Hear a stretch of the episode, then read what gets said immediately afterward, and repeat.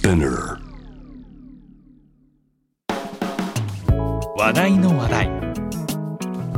話題の話題。パワードバイ。アメリカンエキスプレス。そう。ビジネスにはこれがいる。ナビゲーターの山中大輝です。この番組は知れば誰かに話したくなる。次に誰かと話す時の話題になるトピックスをお届けします。内容が気に入ったらぜひあなたの頭の中の引き出しにしまってください。話題のストックが増えれば、ビジネスシーンでも、プライベートでも、どうしよう、話すネタがない、と焦ったり、困ったりせずに、コミュニケーションが楽しくなり、新しいネットワークを築くきっかけにもつながるはずです。例えば、こんな話題。あなたは、チョコレートが好きですか？コンビニで気軽に買えるものから、一粒一粒丁寧に作られた高級品まで、日常と特別な日、どちらにも馴染むチョコレート。ただのスイーツというジャンルには収まらず、今や一つのカルチャーとも言えるかもしれません。チョコレートの原料であるカカオは、かつてテオブロマ、ギリシャ語で神の食べ物と名付けられていました。メキシコに神様が授けてくれたから食べられるようになったという神話があるほどチョコレートは特別な食べ物なのです。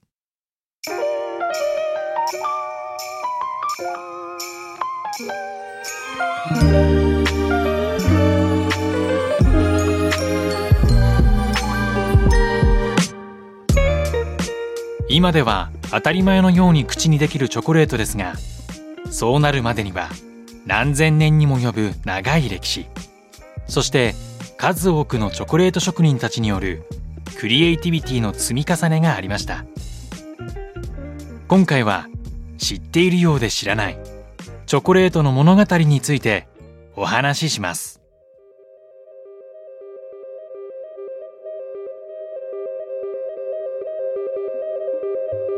2018年。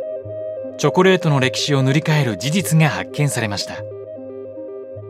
カナダとアメリカの研究チームが南米エクアドルの南東高原地帯にあるマヨチンチペ文明のサンターナラフロリダ遺跡から出土した土器のかけらを分析したところカカオ特有の塩基配列を持つ DNA やでんぷん粒カカオ豆にしか含まれない苦味成分テオブロミンの残留物が見つかりました。この発見によっておよそ5300年前に現在のエクアドルで栽培されていたカカオこそがチョコレート文化の発祥であると考えられるようになりました。すでに遺伝学的に唱えられていたカカオの木の起源は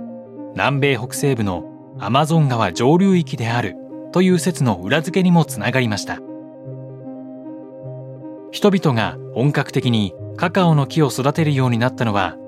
4000年から3000年前のマヤ文明の頃。現在のメキシコを中心とするメソアメリカ地域で栽培されていたと考えられています。何千年も前に食べられていたのはどんなチョコレートだったのでしょうか。当時の土器の形状からチョコレートは食べるものではなく飲むものだったことが分かっています。その飲み物はショコラトルと呼ばれていました。原材料は発酵したカカオ豆をすりつぶしトウモロコシの粉や薬草バニラ胡椒などの香料を加えてペースト状に練り上げて固めたもの。それを削ってお湯や水に溶き泡立ててから飲むドリンクです。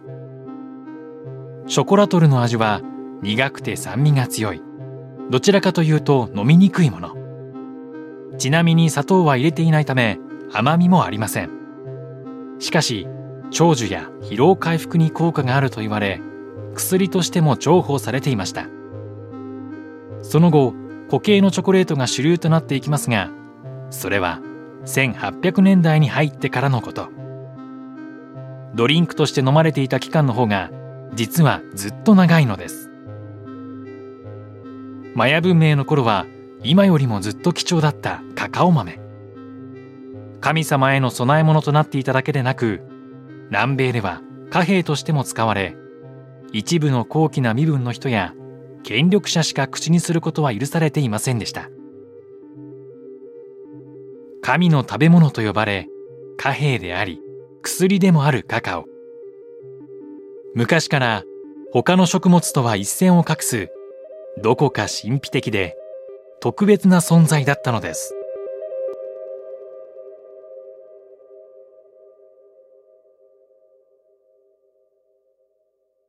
かつて飲み物として重宝されていたカカオが今のような口どけのいいチョコレートに進化するまで。そこには職人たちによるめくるめく挑戦の積み重ねがありました。チョコレートを取り巻く奥深い歴史についてもう少し詳しくお話しします。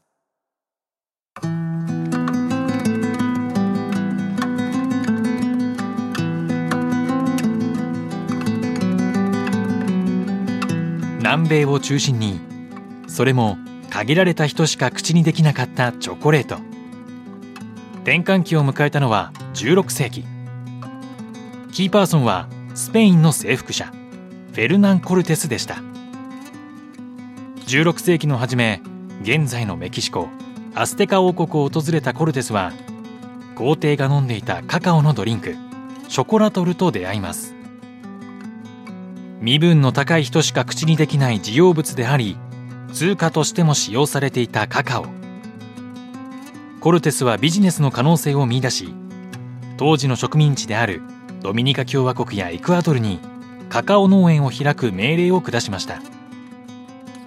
やがてコルテスはアステカ王国を征服。カカオ豆はついに南米を飛び出しスペインにやってきます。しかし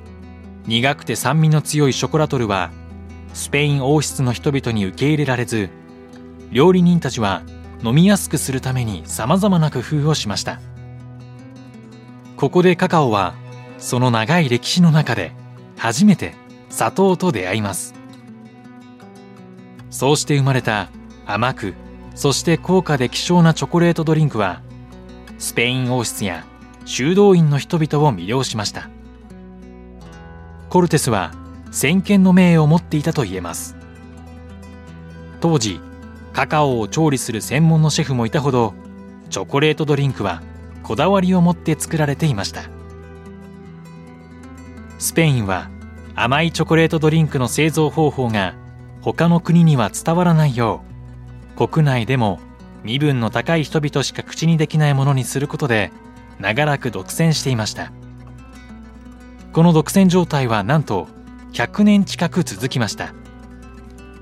当時の人々にとってそれほど魅力のある食べ物だったのでしょう。ごく一部の人が100年もの間独占していた魅惑的な食べ物だったチョコレートドリンクでしたが17世紀頃から国の併合や婚姻などがきっかけでスペインを出てヨーロッパ各国へと広まりますそしてやがて一般市民の口へも届くようになった背景には、画期的なアイディア、そしてチョコレート職人たちによる努力がありました。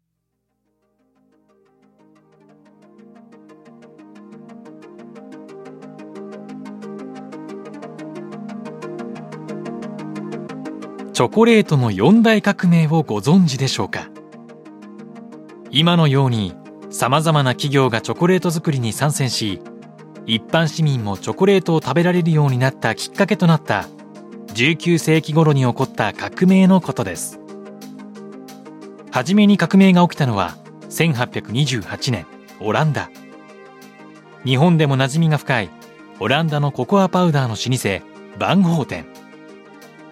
創業者であるバンホーテンは胃に大きな負担がかかるチョコレートの脂肪分のことを気にかけていました。そこで脂肪分を絞り出す圧搾機を発明。油分が少ないココアパウダーの製造法を生み出し特許を取得します。飲みやすい食べやすいチョコレートに一歩近づきました。続いて1847年。イギリスのジョセフ・フライがバンホーテンが開発したココアパウダーに砂糖とココアバターを加えて世界で初めて固めた板状のチョコレートを生み出したのです。それはイーティングチョコレートと名付けられジョセフ・フライが経営する会社は大きく成長しました。第3の革命は1870年代の半ば。万人に馴染みがあるミルクチョコレートの誕生にあります。革命者はスイス人のダニエル・ペーター。彼はもともとろうそく職人として働いていましたが当時オイルランプの普及に押され廃業。悲嘆に暮れる間もなく妻の父親が経営する会社に入社します。その会社というのがチョコレート工場でした。新しいチョコレートを作ろうとダニエルはチャレンジを重ねミルクパウダーとチョコレートを合わせたミルクチョコレートをついに開発。チョコレートと水分の多い牛乳を混ぜ風味を出すことは非常に困難だったためダニエルが生み出したのはとても画期的な製法でした。形と味が整ったチョコレート。最後の革命は口当たりの良さでした。それを担ったのはスイスの菓子職人ルドルフ・リンツ。あのリンツチョコレートの生みの親です。チョコレート作りに余念がなく研究熱心だった彼は1879年にチョコレートの原料を攪拌する機械を開発。これによって粒子が細かい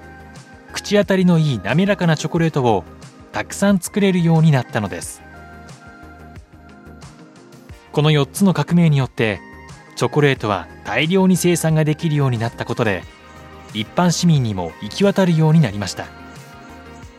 そこには国を越えたいくつものひらめきとチャレンジと工夫がありました。チョコレートはこうして世界中で販売され愛されていったのです。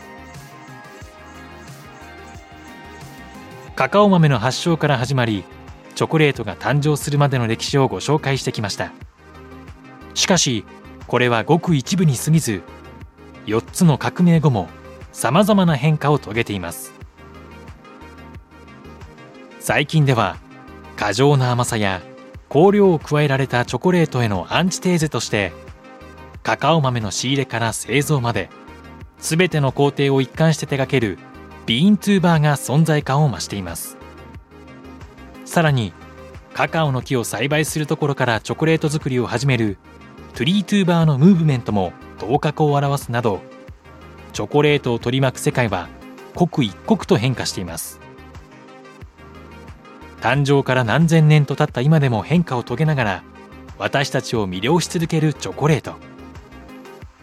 これからどんなチョコレートに出会えるのか。その尽きない可能性にワクワクしてきませんか？まだ誰にも見つけられていない新しいビジネス誕生の鉱脈も眠っているかもしれません。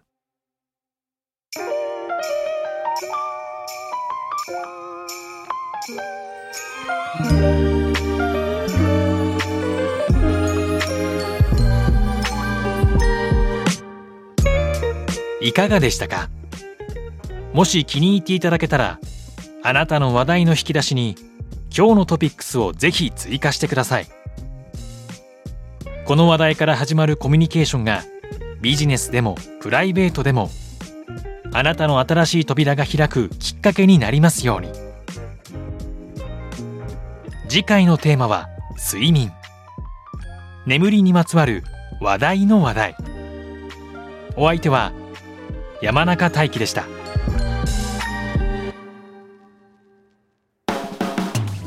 話題の話題。話題の話題。パワードバイ。アメリカンエキスプレス。そう。ビジネスにはこれがいる。